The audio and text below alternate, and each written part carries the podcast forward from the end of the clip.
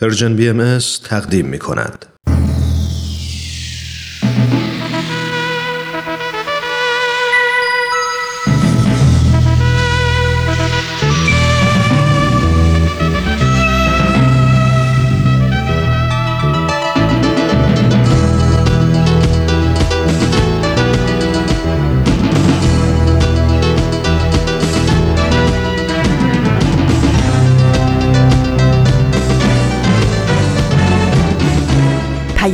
دوست.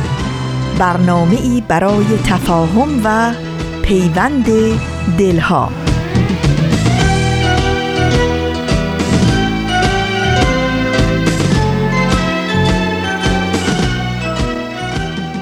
سمیمانه ترین درودهای ما از فاصله های دور و نزدیک به یکایک شما شنوندگان عزیز رادیو پیام دوست. در هر کوی و برزن این دهکده جهانی که با رادیو پیام دوست همراه هستید. امیدوارم تندرست و دلشاد باشید و روز خوب و پر امیدی رو سپری کنید. نوشین هستم و همراه با همکارانم میزبان پیام دوست امروز دوشنبه دوم دیما 1398 خورشیدی برابر با 23 ماه دسامبر 2019 میلادی. در پیام دوست امروز برنامه گزیده های از یک سخنرانی رو خواهیم داشت. قبل از اون نمایش تازی رو از مجموعه تاریخ به روایت مورخ با هم میشنویم و در آغاز هم با این روزها به یاد تو همراه خواهیم بود. امیدوارم از شنیدن تمامی بخش های پیام دوست امروز لذت ببرید. نظرها، پیشنهادها، پرسشها و انتقادهای خودتون رو هم برای ما بفرستید و ما رو در تهیه برنامه های مورد علاقتون یاری بدین.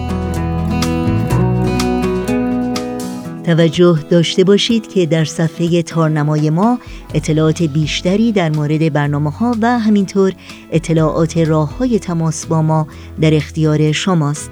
آدرس وبسایت ما هست www.persianbahaimedia.org در شبکه های اجتماعی هم می‌تونید برنامه های ما رو زیر اسم Persian BMS دنبال بکنید و البته در کانال تلگرام می‌تونید با آدرس at Persian BMS contact با ما تماس بگیرید.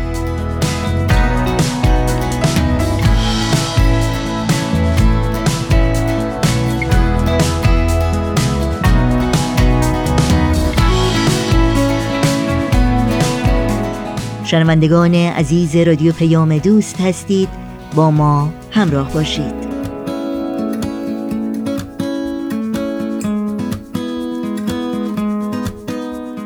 و ما در این آخرین روزهای سال 2019 میلادی با قطعی از یکی از آثار آین باهایی یادی می کنیم از تمامی شهروندان محروم ایران زمین.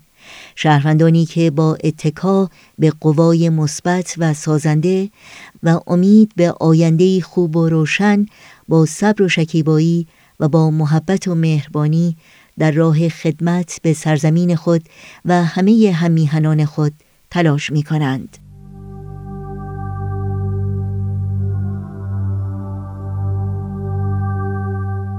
یاد شما در این روزها و در همه روزها زنده و پایدار هوالبها ای شمع محبت الله در این عالم نیستی که هستی نماست یک وجود حقیقی جوی. و در این جهان ظلمانی یک شمع نورانی برافروز. و در این عرصه تنگ جهان پر گشایشی بخواه.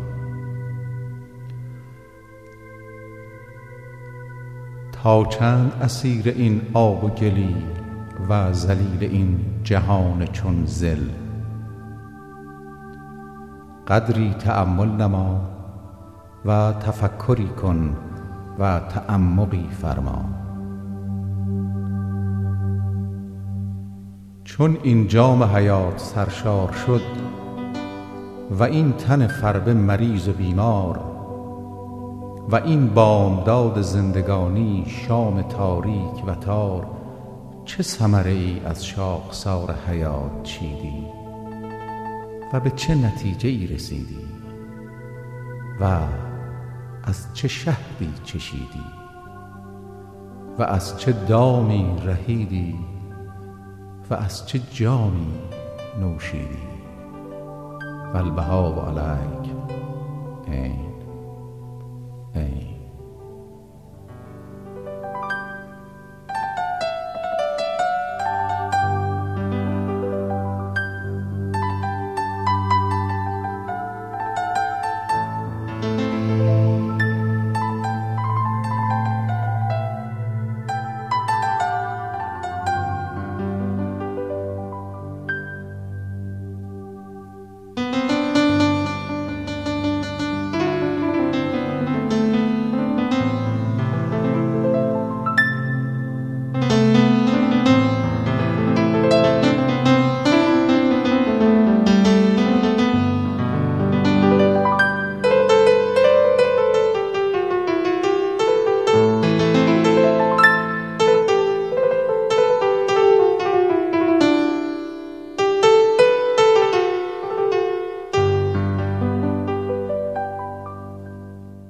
در ایام مبارک شخصی بود مفتون محبت الله. ام فرمودند که این ابیات را دائما قرائت و به لحن خوش تلاوت نماید.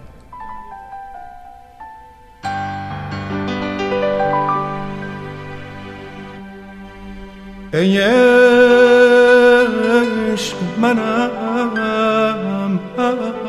از تو سرگشته و سادایی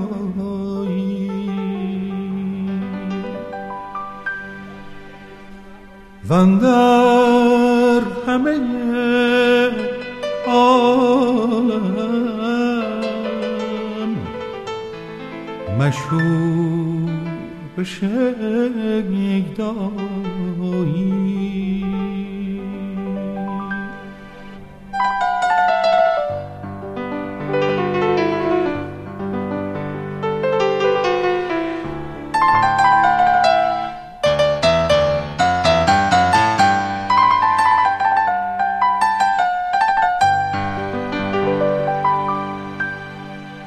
در نامه مجنونان. از نام من آغازند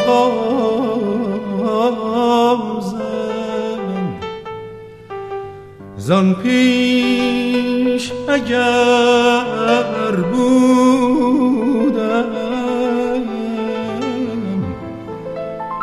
سردفتر دانایی.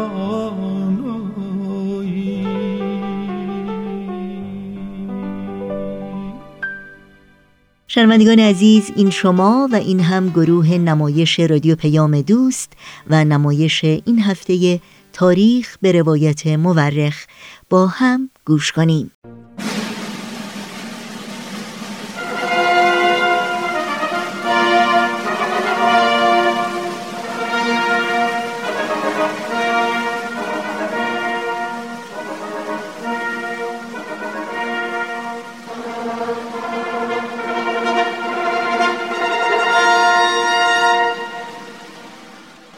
تاریخ به روایت مورخ من کتاب تاریخ نبیل رو از ترنم دوستم گرفتم که بخونم. این کتاب یه قسمت از تاریخ ایرانه که تا حالا نشنیده بودم. کتابو که باز کردم خود نبیل که اونو نوشته شروع کرد با من حرف زدن. خیلی عجیب بود ولی خیلی هم برام جالب بود. این تاریخ یه بخش از کاری از گروه نمایش رادیو پیام دوست. تهیه کننده و کارگردان امیر یزدانی. فصل دوم.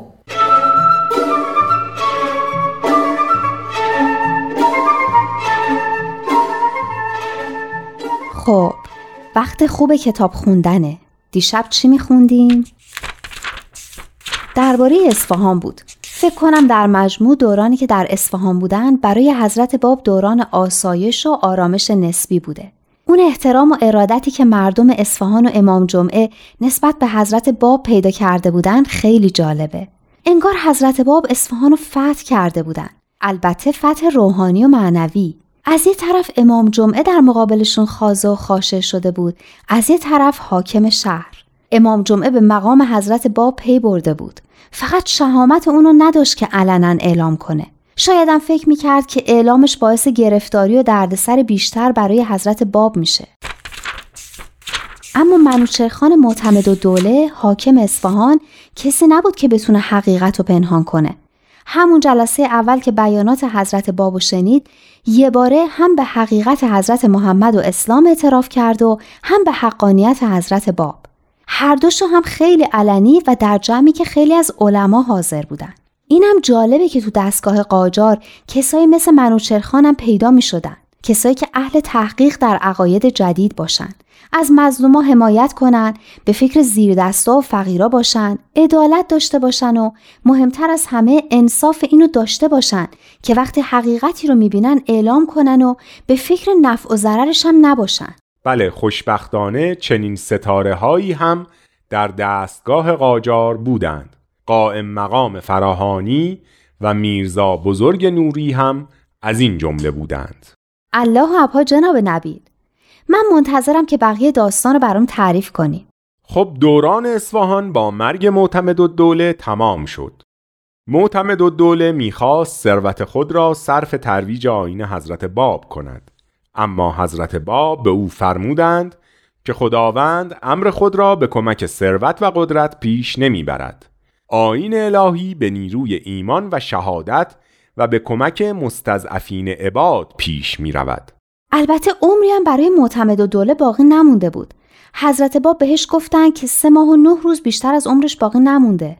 بله حضرت باب به یارانی که در اصفهان بودند هم فرمودند که به زودی معتمد از دنیا می رود و آنها هم زودتر پراکنده شوند و از اصفهان خارج شوند.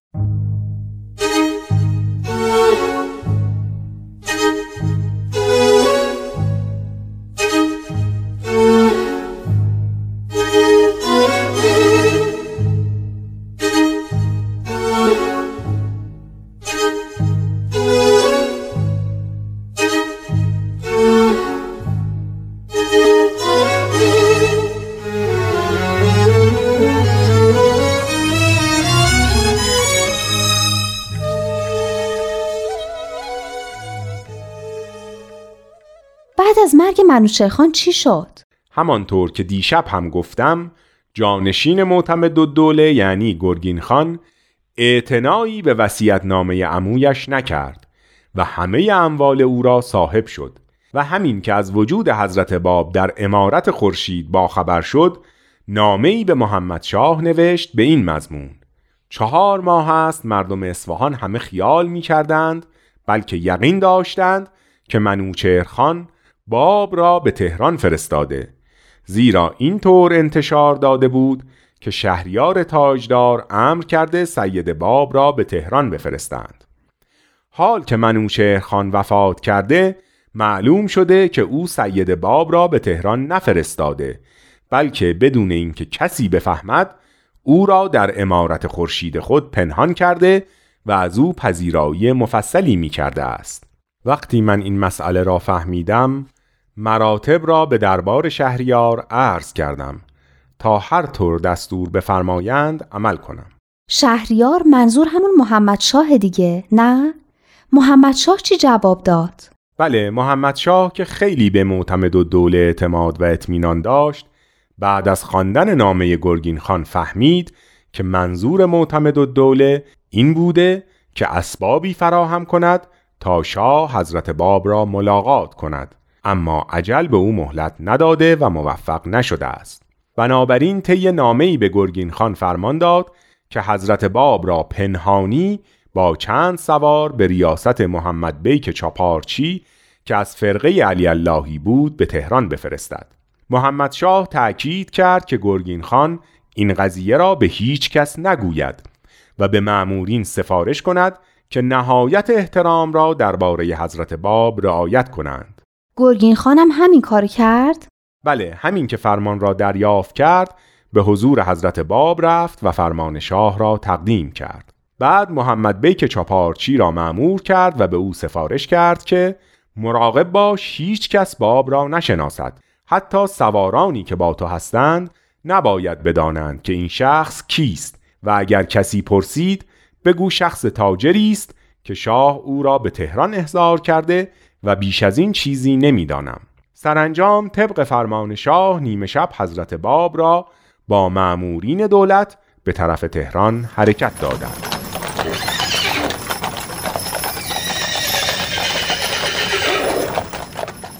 وای چقدر هیجان انگیز شد متوجه نمی‌شوم چرا از اینکه حضرت باب داشتن به تهران می‌رفتن همون جایی که حضرت بهاءالله زندگی می‌کردن اما تا تهران هنوز فاصله زیادی داریم. تازه از اصفهان خارج شده ایم. منظورتون چیه؟ حضرت باب به تهران نرفتن؟ به آن هم می‌رسیم. اما در میان راه اصفهان به تهران شهری هست که ملا حسین هم وقتی می‌خواست به تهران برود وارد آن شد. خاطرتان هست؟ بین اصفهان و تهران. ملا حسینم رفته اونجا. کاشان؟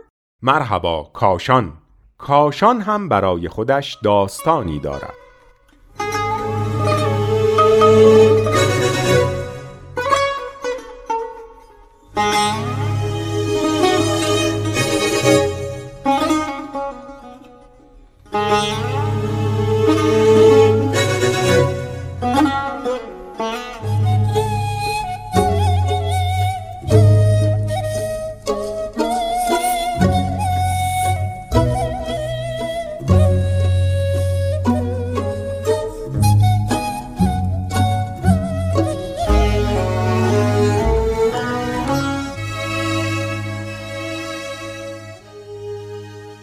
پس حالا کاشان رو تعریف کنی از شب قبل از ورود حضرت باب به کاشان شروع کنیم.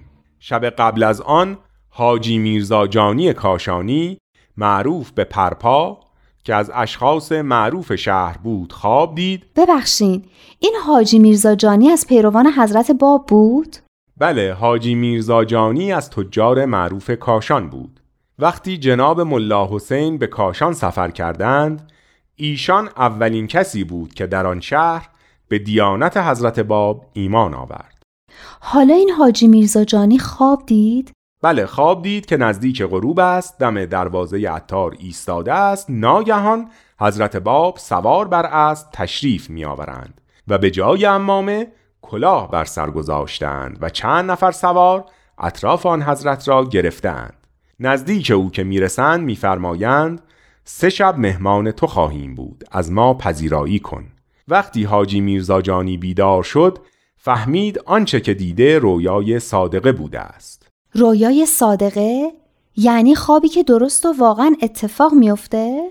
بله مرحبا حاجی میرزا جانی فهمید که خوابش رویای صادقه بوده و فوراً به تهیه لوازم پذیرایی از آن مهمان عزیز مشغول شد اتاق مخصوصی آماده کرد و سایر لوازم را هم فراهم کرد. نزدیک غروب که شد دم دروازه عطار ایستاد و منتظر شد تا خوابش تعبیر شود.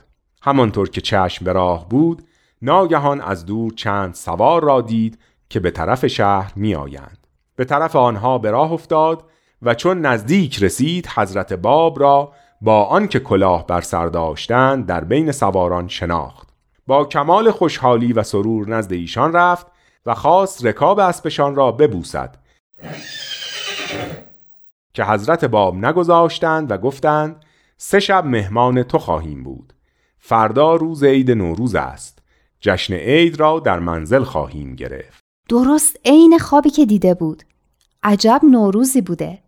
نوروز در کنار حضرت باب. خوش به حال میرزا جانی کاشانی. بله حقیقتا. یکی از سواران به اسم محمد بیک که پهلوی اسب حضرت باب سواری می کرد وقتی که حاجی میرزا جانی را دید فکر کرد که از دوستان صمیمی حضرت باب است. پس به حاجی گفت من حاضرم مطابق میل این بزرگوار رفتار کنم. ولی ببین این رفیق من با این منظور تو موافقت می کند یا نه. و با این حرف اشاره به یکی از سواران کرد. آن سوار با نهایت خشونت و شدت به میرزا جانی جواب داد که ابدا ممکن نیست. من معمورم نگذارم که این جوان تا تهران وارد هیچ شهری بشود.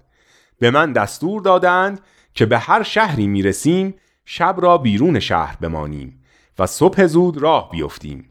برخلاف مأموریت خودم نمی‌توانم رفتار کنم. پس نزاش حضرت باب به کاشان وارد بشن؟ چرا؟ محمد بیک هر طور بود دوستش را راضی کرد که حضرت باب را به حاجی میرزا جانی بسپارد تا صبح روز سوم میهمان خود را به معمورین تسلیم کند. حاجی می‌خواست تمام سوارها را به منزل خود ببرد و پذیرایی کند. اما حضرت باب اجازه ندادند و گفتند هیچ کس به جز من نباید به منزل تو بیاید.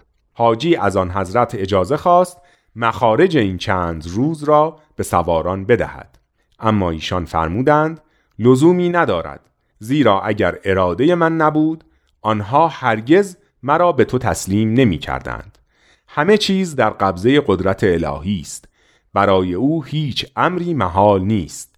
هر مشکلی را آسان می سازد و هر مانعی را از میان بر می دارد. صاحب زمان یعنی این. مرحبا. صاحب زمان یعنی این. باری.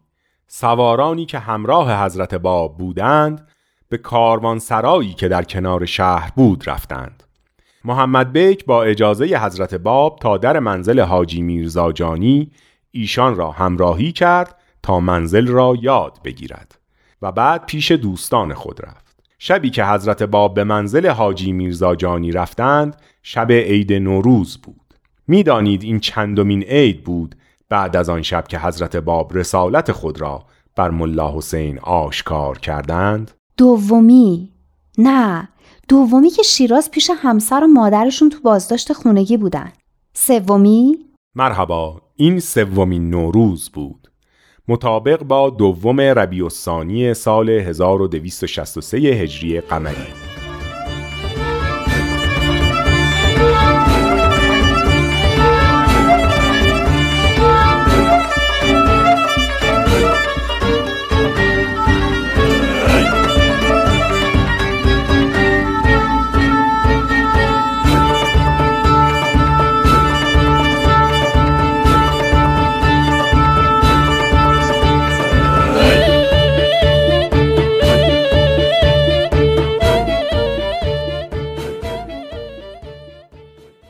در آن سه روز که حضرت باب در منزل حاجی میرزا جانی کاشانی بودند افراد زیادی به حضور ایشان رسیدند. اما شنیدن داستان یکی از آنها خالی از عبرت نیست. اینی که میگین کی بود؟ شخصی بود به نام سید عبدالباقی که از علمای معروف کاشان و از دوستان حاجی میرزا جانی کاشانی بود. وقتی سید عبدالباقی به منزل میرزا جانی آمد و حضرت باب را دید نمی‌دانست به حضور چه کسی رسیده و آن بزرگوار کیست. حضرت باب هم بدون اینکه خود را معرفی کنند آیات لوحی را که در آن موقع نازل کرده بودند میخواندند. سید عبدالباقی نشسته بود کلمات حضرت باب را گوش می‌داد و رفتار و گفتار ایشان را می‌دید.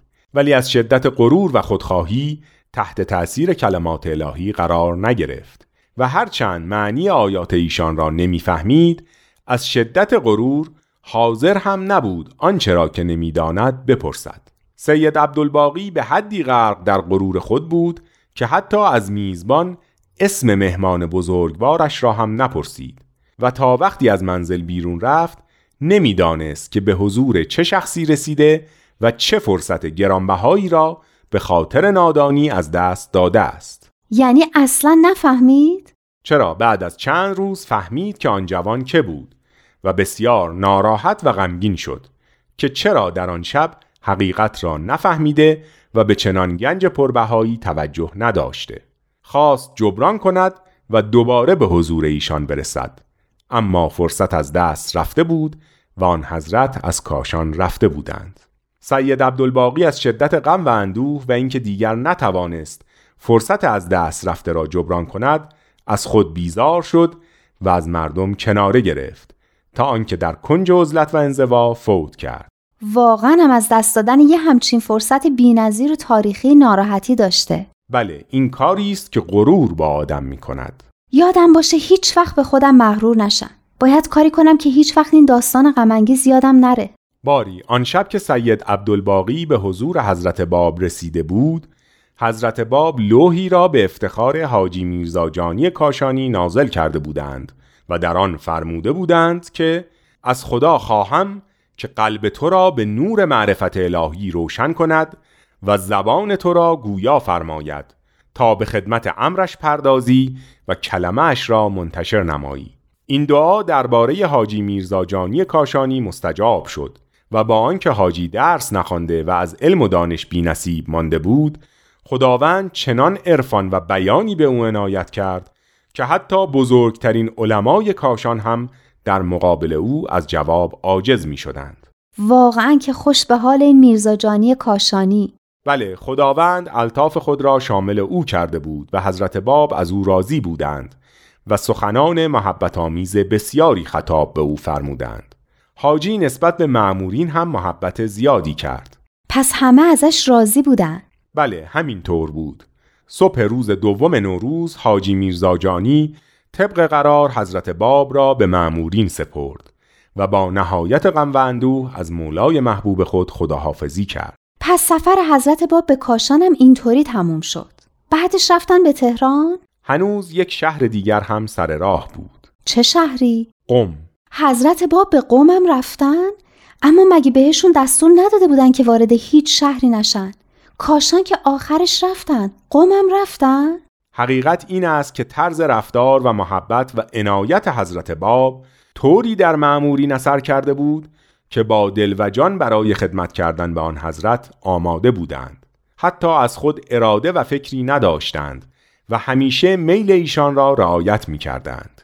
این بود که وقتی به نزدیکی قم رسیدند به ایشان عرض کردند ما از طرف حکومت معموریم که شما را به هیچ شهری وارد نکنیم. ولی اگر اراده شما آن است که وارد قم شوید برای اطاعت حاضریم. حکومت به ما امر کرده که به خصوص وارد قم نشویم. زیرا حرم حضرت معصومه که در قم واقع است به اصطلاح مردم بست است. چیه؟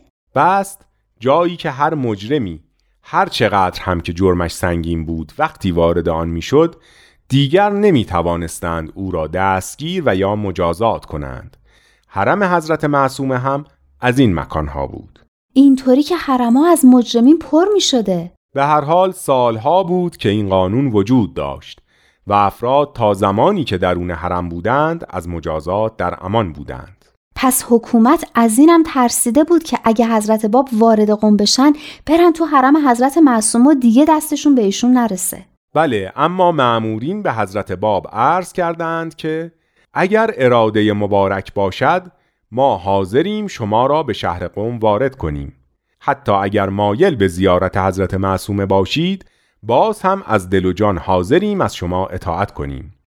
حضرت باب قبول نکردند و فرمودند قلب المؤمن عرش الرحمن یعنی قلب انسان عرش رحمان است. جایگاه خداوند است. ممنون که خودتون معنیش رو هم گفتین. بله فرمودند قلب مؤمن جایگاه خداوند است. کشتی نجات و کسی که اراده او بر کل غالب است من هستم که با شما در این بیابان راه میپیمایم. من شخصا دوست ندارم که به این شهر وارد شوم. بهتران است که از کنار شهر عبور کنیم و وارد شهر نشویم زیرا اینجا شهر خبیسی است. کسانی که در آن ساکنند شریر و فاسقند. این معصومه بزرگواری که در این شهر مدفون است و برادر ارجمندش و اجداد گرامیش همگی از این مردم فاسق فاجر بیزارند. اینها ظاهرا این مقام را احترام می کنند ولی در باطن سبب حدک حرمت این مقام مقدس هستند. در قول فخر رجالند و در عمل ننگ امم. این همون چیزیه که باعث شده امروز مردم نسبت به دین روز به روز بدبینتر بشن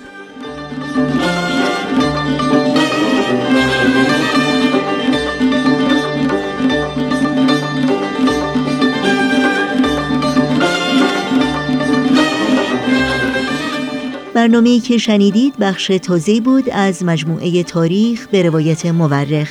شنوندگان خوب رادیو پیام دوست هستید. در ادامه برنامه های امروز شما رو به شنیدن قطعه موسیقی دعوت می کنم بشویم زمین را. بشویم زمان را. بشویم به یک تک ابراز ما را. که پاکی بیاید. که پاکی بیاید که پاکی به انسان خاکی بیاید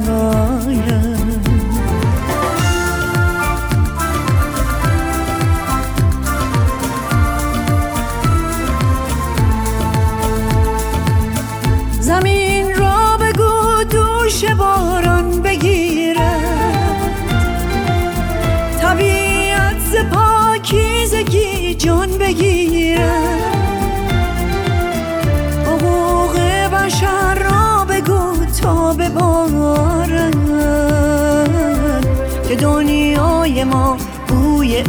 انسان بگیرد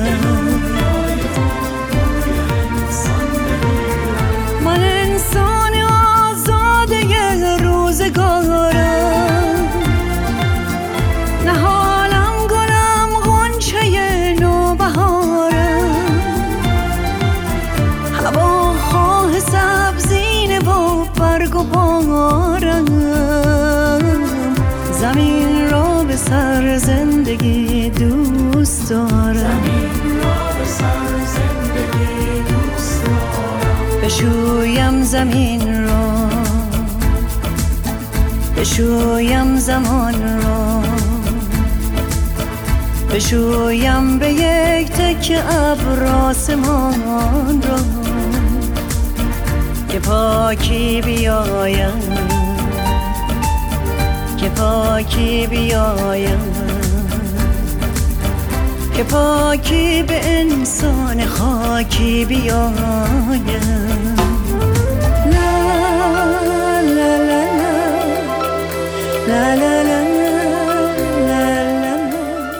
همراهان خوب رادیو پیام دوست به برنامه گزیده های از یک سخنرانی می رسیم که بخش دوم گزیده هایی از سخنرانی دکتر عباس امانت خواهد بود در مورد کتابی که ایشان اخیرا منتشر کردند و عنوان اون هست ایران تاریخ دوران نوین. دکتر عباس امانت محقق، نویسنده، تاریخدان و استاد دانشگاه هستند و این سخنرانی رو در 28مین کنفرانس سالانه انجمن دوستداران فرهنگ ایرانی ایراد کردند. با هم بشنویم.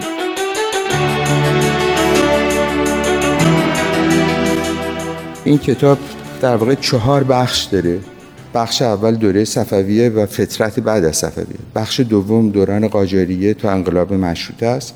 بخش سوم دوران پهلوی است. از حوادی 1921 تا 1979 بخش چهارم دوره انقلاب اسلامی است. و البته اون بخش قرن بیستم از انقلاب مشروطه تا انقلاب اسلامی و دهه اول انقلاب اسلامی بخش اعظم این کتاب رو گرفته. یعنی که در واقع دو سوم این کتاب به قرن بیستم اختصاص داره. اون هم یه امری بود که من از پیش بهش نه اندیشیده بودم ولی چنان بیرون اومد. حال در بخش اول این کتاب یعنی بازگشت به عصر صفویه این یه امر تصادفی نبود. یعنی من صرفا به خاطر اینکه دولت صفوی در 902 هجری روی کار اومد و 500 سال فاصله بود تا دوره حاضر تقریبا انتخاب نکردم. بلکه به خاطر این بود که در واقع در این دوره دو تحول اساسی در تاریخ ایران بروز کرد. پیش از اینکه به این دو تحول بپردازم اینه که سالهای 1500 یعنی دهه های اول قرن 16 هم یه دوره بسیار مهمیه در تاریخ دنیا. فقط تاریخ ایران نیست. هم در تاریخ اروپا هم در تاریخ عثمانی. هم شاید به تعبیری در سرزمین های شرق ایران ما یه دوره متحولی رو می‌بینیم که هم میشه گفت پایان اوج دوره رنسانس رو می‌بینیم هم دوره اکتشافات سرزمین های جدید رو می‌بینیم شروع امپراتوری های دریایی رو می‌بینیم. پیدایش اون چیزی که به عنوان رفرمیشن یا اصلاحات در اروپا شناخته است می‌بینیم. پیدایش دولت عثمانی و سقوط بیزانس رو می‌بینیم و در ایران پیدایش دولت صفوی و ظهور یک آین رسمی که توسط دولت به جامعه با فشار و خشونت در طول دوره صد ساله اعمال میشه. خب این دوره مهم در کتاب با چند تا نقشه هم من این رو نشون دادم برای کسانی که علاقمنده. من بهش گفتم اکسیال ایج البته منم نیستم. دوران محوریه در واقع از تحول تاریخ دوران جدید. این دو دوریه که بهش میگن early modern یا شاید بگید دوره آغاز تجدد. از قرن 16 هم تا قرن 18 هم. در مورد ایران این مرادف بود و پیدایش دولت صفوی که به صورت یک پادشاهی یا میشه گفت امپایر مادر انگلیسیش بازساخته شد یعنی آن چیزی که به زودی به عنوان ممالک محروسه ایران شناخته شد و خب این یه مفهوم خیلی مهمی در تاریخ ایران شاید تا اندازه ایرانیان نقش خیلی بزرگی در شکلی این مفهوم داشتند که در واقع یک نوعی امپراتوری است که در اون سرزمین های متعدد ممالک همه در تحت یک دولت مرکزی به صورت نیمه مختار در حاشیه خودمختاری خودشون حفظ می‌کنن. این شکل ممالک محروسه در وضعیتی پیدا شد که ایران از اون شکل پراکنده که در قرن چهاردهم بعد از دوره تیموری داشت به صورت یک دولت یک پارچه در اومد. و آنچه که ما امروز به نام ایران می‌شناسیم در روی نقشه می‌بینیم تا یه اندازه زیادی همون حدود حالا حدودش شاید تغییر کرد ولی همون مفهوم دولت بود که از دوره صفوی پیدا شده بود. از این جهت خب اهمیت داشت که داستان رو از اینجا شروع بکنیم. دوم اینکه همونطور که متذکر شدم دولت صفویه از ابتدای کار به ارتقای مذهب شیعه اصناعشری در ایران به عنوان آین رسمی و رواج بیامان اون کوشید که در نهایت میشه گفت اون هم در قوام ملی جامعه ایران به عنوان یک اصل هویت ایرانی خیلی نقش موثری داشت. حالا چه ما اینو بپذیریم چه نپذیریم بالاخره شیعه نقش بسیار مهمی در شکلی ایران داشته. و البته شیعه رو همیشه نباید تصور کرد که معادل با طبقه فقهای علما هست یا اون شکل فقهی و شرعی هست بلکه مفهوم خیلی وسیعتریه که از شیعه آمیانه و شعائر شیعه گرفته تا شکل فلسفی و ادبی و مهدوی هم درش همواره وجود داشته. همه اینها در این دوره یک پیوندی است که آغاز این داستان ماست.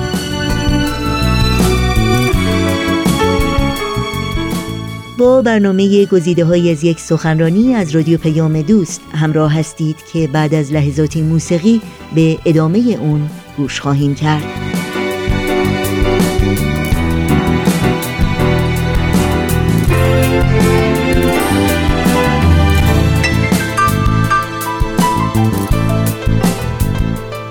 پس اگه ما بخوایم ببینیم رابطه دین و دولت که در قرن بیستم به این شکل خیلی ستیزآمیز بین این دو نهاد منجر به سقوط سلطنت پهلوی شد.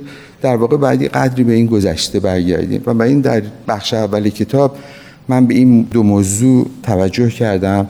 چه در دوره ابتدای صفویه در عهد شاه اسماعیل و شاه تحماس چه در قرن هفدهم در دوره شاه عباس که خب دوره بسیار مهمی برای تاریخ ایرانه.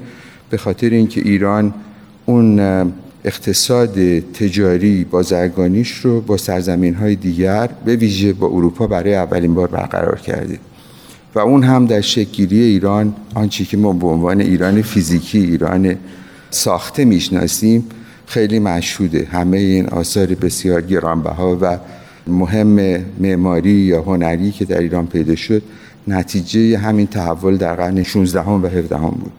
در بخش های بعدی این کتاب همین داستان به ترتیبی تکلنبال شده.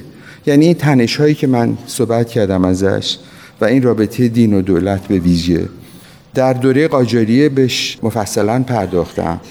چرا که در عصر قاجاریه دولت ایران در نتیجه یک دوران فترت طولانی بعد از سقوط صفویه در ابتدای قرن 18 میلادی قریب 60 یا 70 سال با یک دوره های استثنایی مثل زندیه البته ولی بقیه اون دوره در این دوره آشوب خیلی بزرگی بود. یک جنگ داخلی بزرگی گرفتار شد ایران. به دلایل متعدد که در کتاب بهش مفصل پرداختم. و در نتیجه ظهور دولت متشکل در دوره قاجاریه مواجه با یک مشکلات خیلی بنیادینی بود از ابتدا. اقتصادی ضعیف بود. نظامی که تونست تمرکزی که تونست به جامعه بده به دولت بده به نسبه ضعیف بود به نسبه یعنی به نسبه گذشته و به نسبه همسایگانش.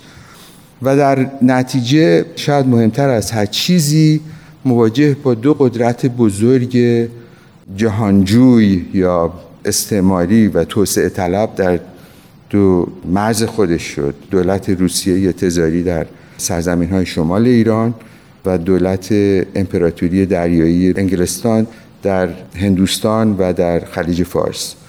و خب از ابتدای قرن 19 هم درست از حوالی 1800 این دو قدرت این دو امپراتوری قدرت خودشون رو در مقابل دولت به نسبه ضعیف ایران نشان دادن. و البته این ضعف صرفا به خاطر آنچی که غالبا شناخته هست یعنی آنچی که دولت قاجاری به بیکفایتی شناخته میشه نبود بلکه به خاطر این بود که بنیادین جامعه ایران ضعیفتر بود چه از نظر جمعیت خیلی جمعیت کوچکتری داشت چه از نظر بنیه های مالی و اقتصادی ضعیفتر بود. و خب به نتیجه در مقابل پیشرفت نظامی و سیاسی و دیپلماتیک این کشورهای بزرگ تنها می‌تونست به صورت خیلی محدودی از خودش محافظت بکنه. و به این ترتیب اتفاقا دوره قاجاری از جهتی جالبه به خاطر اینکه شاید از تنها سرزمین های غیر غربی بود. در قرن 19 هم که به استعمار دول اروپایی در نیامد. معدودی کشورهای دیگه هستن که شاید پنج یا شش کشور بیشتر در سراسر دنیای غیر غرب نیستش که مستمره نشدند. چین، ژاپن، شاید حبشه، شاید تایلند شاید امپراتوری عثمانی تا قرن بیستم و سقوطش در ابتدای قرن بیستم دهه های اول قرن بیستم. ایران ضعیف بود ولی استقلال خودشو حفظ کرد و اون هم یه جنبه مهمی برای شناخت ایران هست. من کوشیدم در دوره قاجاریه نشون بدم که چطور پیدایش فکر زوال و انحطاط که در نزد بسیاری از مسلحین اجتماعی اون دوره خیلی رواج پیدا کرد همینطور شاید باید گفت حتی در پیدایش نهضت بابیه سهمی داشت باعث شد که به تدریج این فکر تحول ایران آن چیزی که بهش می‌گفتن ایران ویران. به تدریج تبدیل بشه به فکر اصلاحات به فکر اینکه ما باید نظیر جامعه های غربی شکل خودمون رو شکل سیاسی و اقتصادی و اجتماعی خودمون رو تغییر بدیم. و خب از دل این در پایان قرن 19 هم ابتدای قرن 20 نهضت انقلاب مشروطه پیدا شد. و بخش بعدی گزیده های از سخنرانی دکتر عباس امانت رو در هفته آینده همین روز و همین ساعت از رادیو پیام دوست دنبال کنید. و حالا اگر کاغذ و قلم آماده دارید اطلاعات راه های تماس با ما رو لطفا الان یادداشت کنید. آدرس ایمیل ما هست info at persianbms.org شماره تلفن ما 001 703 671 828 828 در شبکه های اجتماعی ما رو زیر اسم Persian BM جستجو بکنید و در پیام رسان تلگرام با آدرس at Persian BM contact با رادیو پیام دوست همراه باشید.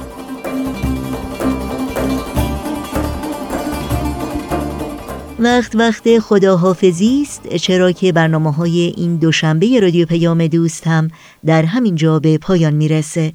همراه با بهنام مسئول صدا و اتاق فرمان و البته تمامی همکارانمون در بخش تولید رادیو پیام دوست به همگی شما خدا نگهدار میگیم. تا روزی دیگر و برنامه دیگر شاد و پیروز باشید.